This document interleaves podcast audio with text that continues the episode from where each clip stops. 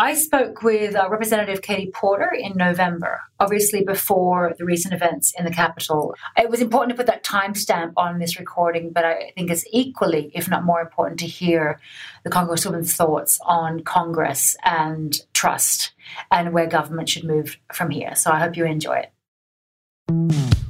I'm 46 years old. They've had to hear a lot of times, well, you know, it's better than it used to be for women. And, you know, I, I don't think that's my goal to have it not get worse. My goal is actual equality. Welcome back to Ladies First with Laura Brown. Each week, I sit down with a major lady and ask her about what she does, how she does it, and what we can learn from her. Now, this time around, we nabbed US Representative Katie Porter from California, who was just re elected in November. She's progressive, she's powerful. Have you seen her with a whiteboard? So hot. All right. Well, firstly, Congresswoman, I wanted to say I'm just your freaking number one fan. Well, actually, my whole team is, and everybody is. I, we would call you every week. Congresswoman Katie Porter, I wanted to say thank you so much for joining us today on Ladies First. And ladies first refers to the women who are first in what they do. And women we, I, myself, and, and many others deeply, deeply admire. And I guess I'm hosting, so I'll tell you what I admire about you is your currency and also most importantly your command that you wield seemingly so lightly. And, and, which has made you as celebrated as you've become quite rapidly. And i love to see you know in our culture of celebrity and all this kind of stuff a woman being celebrated because she's kicking ass and doing the right thing and on the right side of history and holding people to account and seeing a woman being celebrated purely for the work she does and who she stands up for. So I like to distill all the women that I've been talking to for this as one would a fragrance. And your your quality, I think about with you is is command. When did you start to, to understand that you had a way of dismantling or articulating an issue that made people pay attention to you? Well, I definitely talked a lot as a kid. In fact, um, I was a straight A student, but I think I had talks too much as the teacher comment. And so I think relatively early on, you know, I, I learned that there was power in communication and in talking to people. I never felt that it was most important to be popular, but more that I have people to engage with. I think I've always had kind of a take charge energy. I think that came partly was reinforced in my career choice as a professor. You hear the phrase a lot make sure you have command of your classroom. And it's not so that you can silence the students, it's actually so that you can hear them. Right. Right? It's so that you can hear the quiet student. You can recognize and see the student who needs a little bit more help. The talkative kind of being in charge, wanting to win an argument thing goes back pretty pretty far. And my mom tells this story about when I was about three and I was being punished. I'm sure I did something very reasonable. It, and my mom and dad said, You go to your room. Went in my room and then I came back out and they said, You have to go back to your room. And I was like arguing with them about the merits of my punishment. And my parents said, Not one more word, Katherine. And I said, Okay. Like, obviously intentionally under me intentionally knowing that by saying okay i was saying another word right yeah. so i've always had that that kind of capacity when did you realize that you could start using that command to further someone's position who may not be able to articulate it?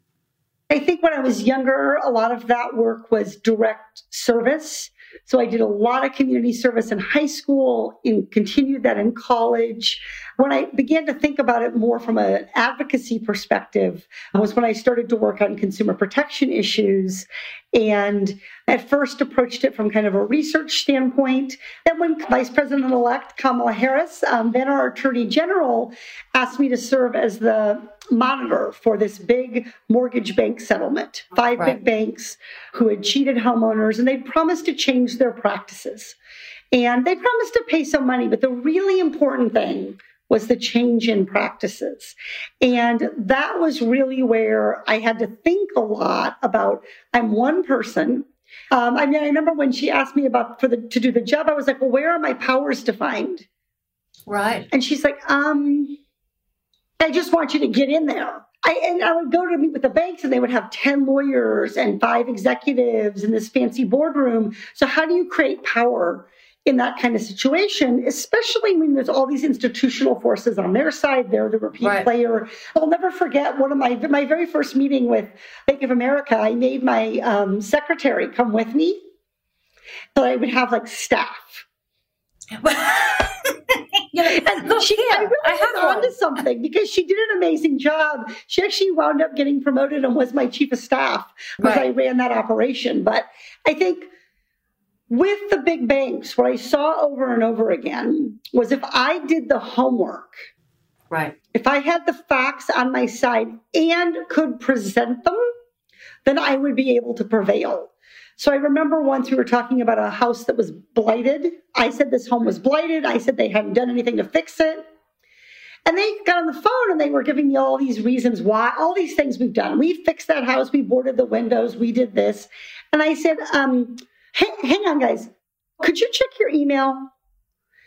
And there were pictures of the house that I had taken the day before. Oh, touche. And I said, do you still want to argue about whether the house is blighted or do you just want to move on to like how we can fix it? So it didn't occur to them that i would actually go right. look at the house. But isn't that funny? Your, your instinct number one i think just in hearings now every now and then just throw in a little touche. Just just see what happens what I, I, love about that anecdote is Kamala Harris also like just saying you can do it because the trust in you that you would do your homework and you do walk in the room with that knowledge. And I love that it's two women who are just going, yeah, just go in the room, you know, arm yourself with whatever. But isn't that lovely to to be to be trusted and also to trust yourself enough that you have that information, but how how lovely is it to work with with women or people that go, yes, this is enough, and knowing that what you know is enough, and you don't have to have ten people in a room and a bunch of malarkey. Well, I think the reality is that women have very often had yeah. to create their own power um, because we aren't historically in these roles, and so I think there's a a long and interesting history of women who've had to find ways to have influence or to make change in situations where it wasn't clear that that they were going to be given that that role. Right. We're talking a, a, few weeks after the election. You won re-election, um, which I would hope was the easiest win, win ever, and, and to see uh, you know uh, Kamala Harris become the first uh, female VP. And I think was this election was so drawn out and stressful that I think people forgot some of the glory of it by the time it was really announced. So, how did that feel for you? Obviously, to win office again, but to see uh, see a female vice president. Yeah, it was an amazing feeling, both because I know her values and what kind of person she will be in this role mm-hmm. as vice president, but also to see some of those barriers break down. I'm 46 years old. They've had to hear a lot of times, well, you know, it's better than it used to be for women. It's right. and, and, you know I, I don't think that's my goal to have it not get worse. My goal is actual equality. And you know this came up back in 2018 when I was first elected. The most common question I got asked, and it was big news media cycle for a long time, was there are so many women in the House of Representatives, like so right. many. Yeah. There are not so many women in the House of Representatives. Even at, at our biggest number, we were 23%. Right, you so, cleared a low bar. Yeah. That's a low bar, right? Yeah. So I think it's really, really important to appreciate that we elected uh, not just a woman, but a woman of color, somebody who charted a different career path and life path, who didn't have children, who didn't marry when she was younger, um, but who mm. married later in life and has wonderful stepchildren and a, a, wonderful identity as a stepmother. So I think it's really um, exciting and inspiring. And I think it's it's important to take, as you said, that moment to appreciate what this is going to mean. That grace note that I think sometimes got lost through this whole melee. When you first got to DC, who welcomed you as commanding as you naturally are? You don't know where office is. You don't know, you know, who was sort of your North Star when you first got there and who's your crew now? One of the things I do very distinctly remember is about March, maybe, of my time in Congress. Elizabeth Warren, Senator Warren, who was my professor when I was in law school, mm-hmm. called me to check in on me. And I'll never forget, I was standing in my office, was just sundown, like 5:30, and the sun was already going down, and I was tired. And she said, How are you? I just want to check in. And I was like, I- I'm fine. High. She's like, well, you know, you know, really, like, how are you really? And I said to her, you know, I just, I don't feel like I found my voice. Right. The institution, the hustle and bustle, the trying to help my children adjust to this idea, all of that was overwhelming. And two or three weeks later, after I had a hearing with JP Morgan CEO Jamie Dimon, I walked through this budget with him of a worker and talked about how hard it would be for her to make ends meet. Elizabeth called me, and again, I won't forget where I was. I was at the Dallas Fort Worth airport, um, walking to my connection, and she called me and she was laughing. And she said, Well, Katie, I just wanted to let you know, I think you found your voice. And I, I, think I have, and I, I don't intend to lose it. But I think there are these moments in our professional and personal lives in which we do kind of lose our voice. I mean, I think for me, in the wake of my divorce, was a big identity change, and I, I had to kind of reset and find that. And so I think that's that's really important. Two of my very closest friends in Congress are Cindy Axne um, from Iowa and Rashida Tlaib. And these are the two women I sit between. So like a lot of things in life, where you sit is your destiny. I sit between those two women, and they represent very different communities, you know, Detroit versus rural Iowa. But these are the kind of women who are just true blue friends. I remember there was one day when I was rushing, I was late for a vote. And Chairwoman mm-hmm. Maxine Waters, I mean, she could talk about command. She commands oh, yeah. a lot of respect, understand. I would do everything she says forever. She's, yes. Yeah, me too. I mean, she's amazing. So I was late. I was rushing to get there, and I, I fell down on the on the uneven bricks and on my in my heels, and I, I threw open the door for this vote, and I had blood dripping down my leg. And announced my vote right as they were closing it. And then I, I made it to my seat and kind of collapsed between Rashida Tlaib and Cindy Axne. And those two out of their purses came band-aids and ibuprofen and tissues and you know uh, some basset some um, like neosporin. And did i also need a breath mint? And how about some lip balm? I mean they're just really really nurturing people and they're just really wonderful friends. So tell me when when you started now obviously that first hearing was broadcast everywhere and your impact started to bounce outside of yourself and outside of that room how did that first feel when you were like, oh, okay, I'm all over Twitter. I'm, you know, this this is a thing. How did you how did you digest it? I think the thing that that I remember was reading some of the comments. And the ones that really stuck with me were people who said things like, I hate politics, but I'm all in for this. Or I've never heard of this lady before, but this is what we need more of. And people who said, I'm a Republican and I don't agree with this lady about anything except this is my life story. This, this is me right now trying to make ends meet, working at a retail job, for example. And so being told that you, that you are correctly and accurately and powerfully, hopefully telling someone's story really is the core of what we mean when we say representative. Right. Right. And so we, we yeah. go by congresswoman more than I go by representative. But I think about that word a lot and what that means to represent. And that's everything from the worker at, you know, that, that job that couldn't make ends meet to patients who who just want to know why do my prescription drugs keep getting more expensive even though I'm taking medications that have were invented years ago and were developed on the government's research dollars. Right. It's it's just confounding. Look, I'm Australian. We have socialized medicine, so it's just like you go to the doctor and your prescription is twenty bucks and maybe you get fifteen back. But if you're sitting there and with you know with these kind of men and, and all their swagger and all their armor, when you see that there's you've made a point, a representative point, and you've punctured something and you can maybe see the wind come out a little bit. How does that feel to look at? When you see them start to go, oh, she's got me. Well, I mean, I, I don't have always a sense of of whether I've been successful or not, because I'm very much in the moment. I'm not playing a game of gotcha. It's a Yeah. little bit like what I used to call on my students. I'm rooting for them to, to have mastered the material. With some of these people, sometimes it's it's it's frustrating. You spent days thinking about this answer and then they're just filibustering or or trying to evade you. But I, I don't I definitely don't have a sense like I've often said to my staff when I walk out, what do you think? Like, did, do you think we, do you think it worked? Like, did we, did Right. we get them? And so I often don't have a good sense of it in that moment. Because it seems like, you know, for anybody watching that you, you've come in there, you know, armed, fully, fully ready to go, got the, and you have this command. But what, what intimidates you?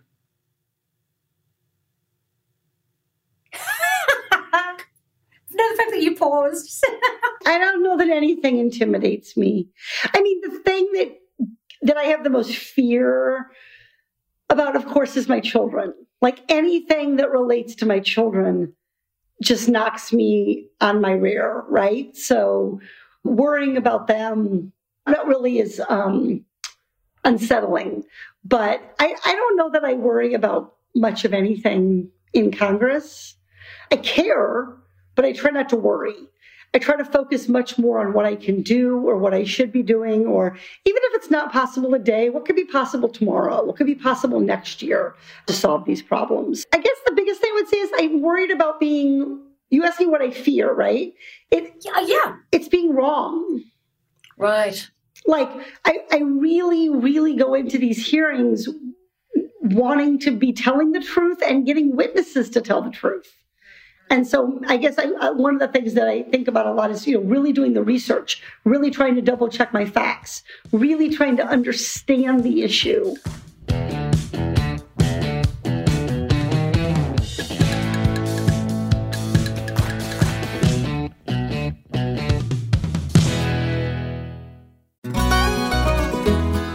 Everyone, I'm Sid Evans, editor in chief of Southern Living and host of Biscuits and Jam. Since 2020, I've been interviewing musicians, chefs, authors, and other Southern icons about their family traditions, their faith, their favorite meals, and of course, what it means to be Southern. And I'm excited to announce season five of our award winning podcast. Join me every Tuesday for new conversations with some of the most interesting and influential Southerners around. Be sure to follow Biscuits and Jam wherever you get your podcasts. You can also find us online at southernliving.com slash biscuits and jam.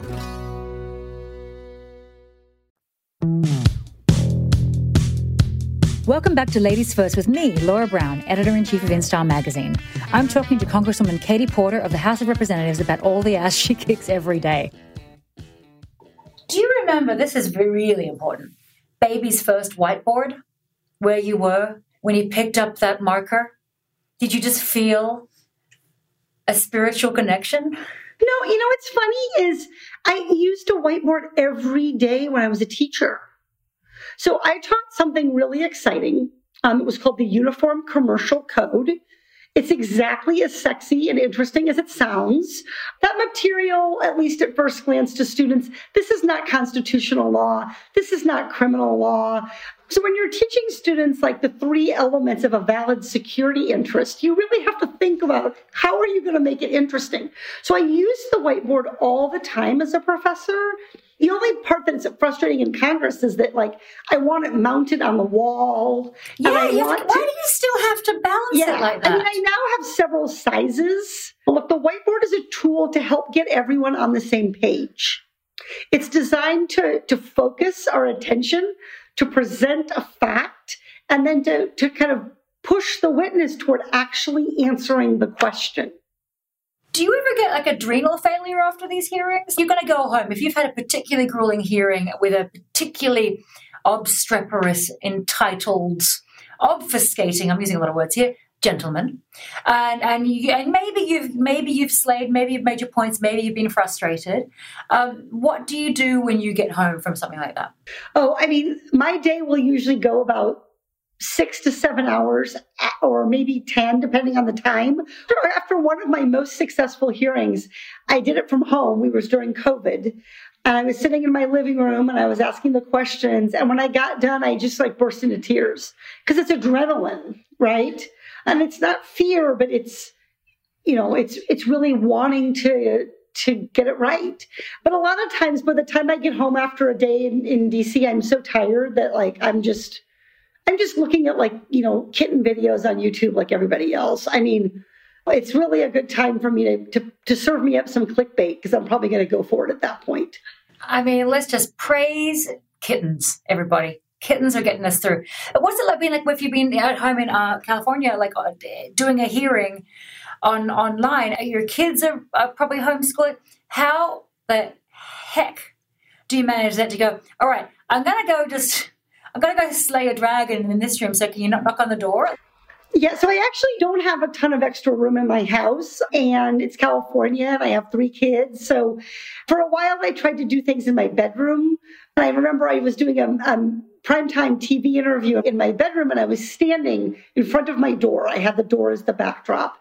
And like maybe 30 seconds before the commercial was going to end and I was going to come up, my daughter came busting in, buck naked, carrying her mermaid robe and wanted help with running a bath. Like I got her out of there in time, but it was stressful. So I actually did the opposite. Rather than trying to hide from my kids, I kind of hijacked the main living area. So I do most of my work either in my kitchen or in my dining room living room. And so the you know the big thing is you need to get off the video games. You need to turn the sound down. I mean the other day I was talking to a friend on the phone or something. Some of my kids are like, she's on a Zoom. And I was like, no, guys, I'm not. And they're like, oh, well, why are you using your Zoom voice? How have they reacted to you know you becoming not uh, not only a representative but a, a real popular culture figure? How how do they deal with that? One of them told me the other day that I was overrated. So they they definitely keep it real. You know, my daughter said the other day, you know, people said you're famous, mom, and I told them you're just not. right? So, you know, to them, I'm still their mom, and that's the important role to play for them. I've also seen that they have gotten to learn a lot and gotten to see things. And so, you know, the other night my son said, I'm going to be, you know, president. And part of me was like, oh, like every other white man, you know, here we go again. but, you know, the fact that he, he's really knowledgeable about politics and really hmm. interested mm. in it and reads a lot about it and consumes a lot of not just kind of politics of the moment, but actually is reading right. a lot of political philosophy. And he's 14. Damn.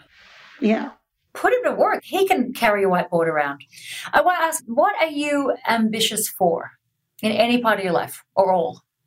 Oh, what am I ambitious for? Mm-hmm. Okay, so I have a, I have a real mission here.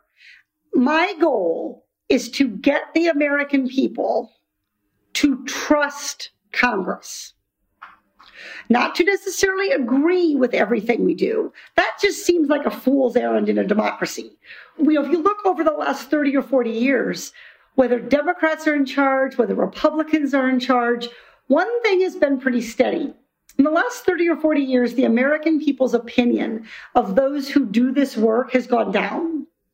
And it's in the, you know, it's in the 12%, 18%, 22%. I'm in a really good month. We might get to 30.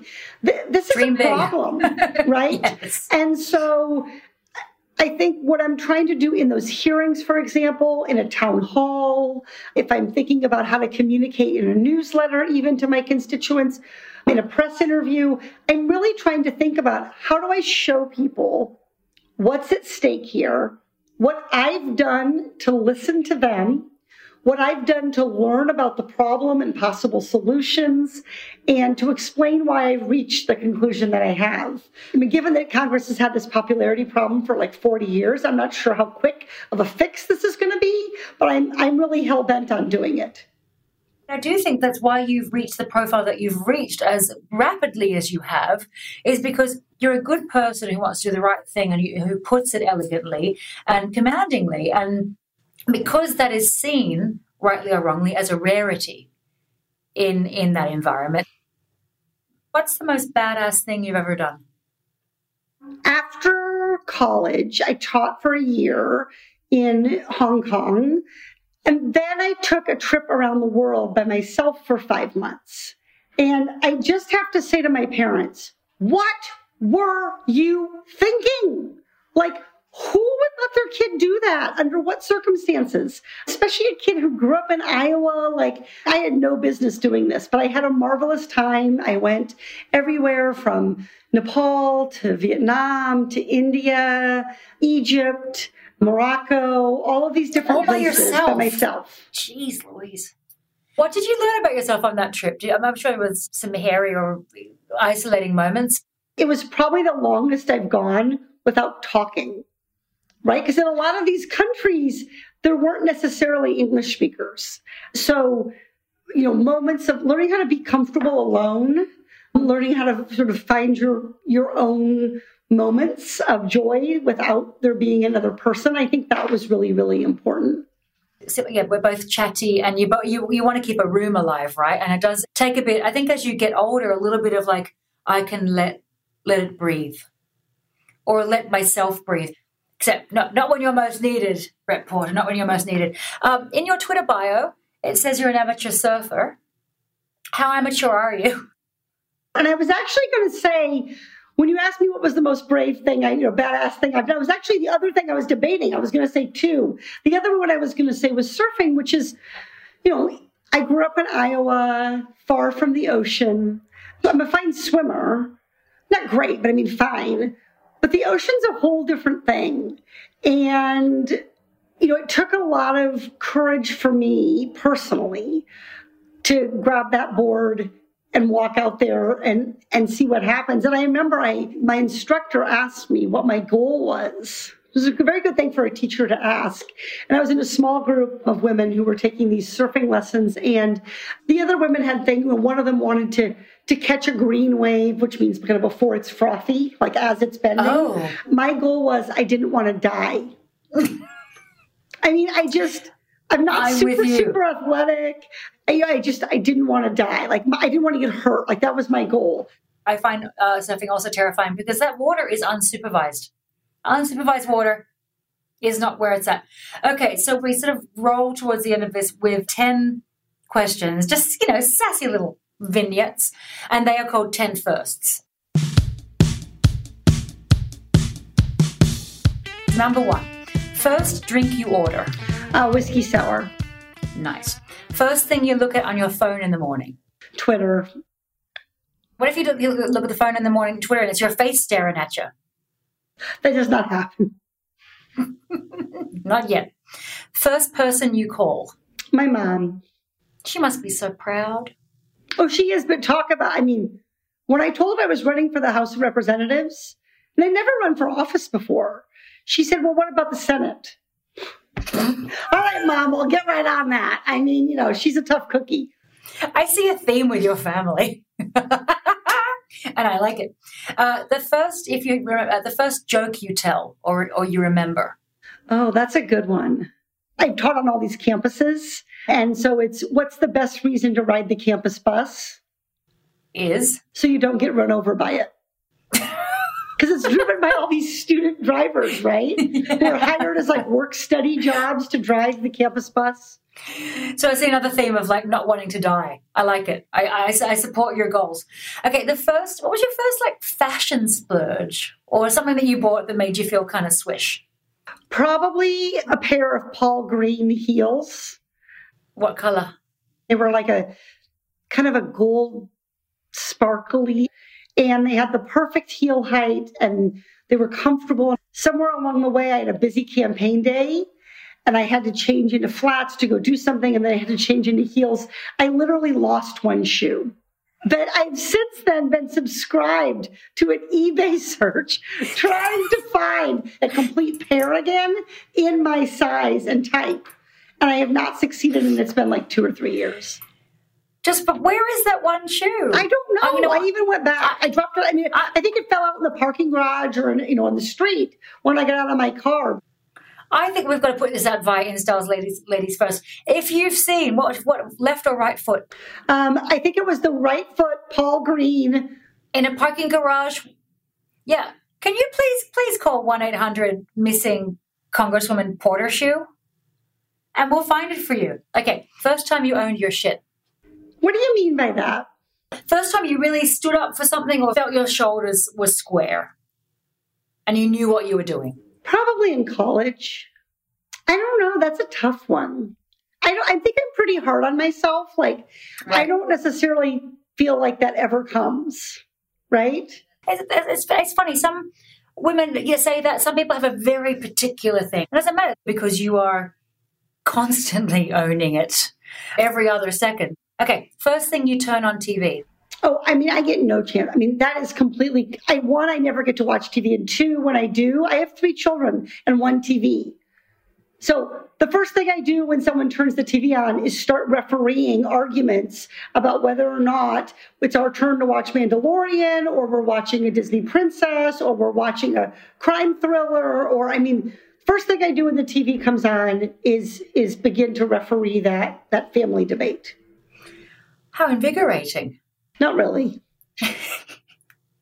okay, first thing you do or eat when you're stressed.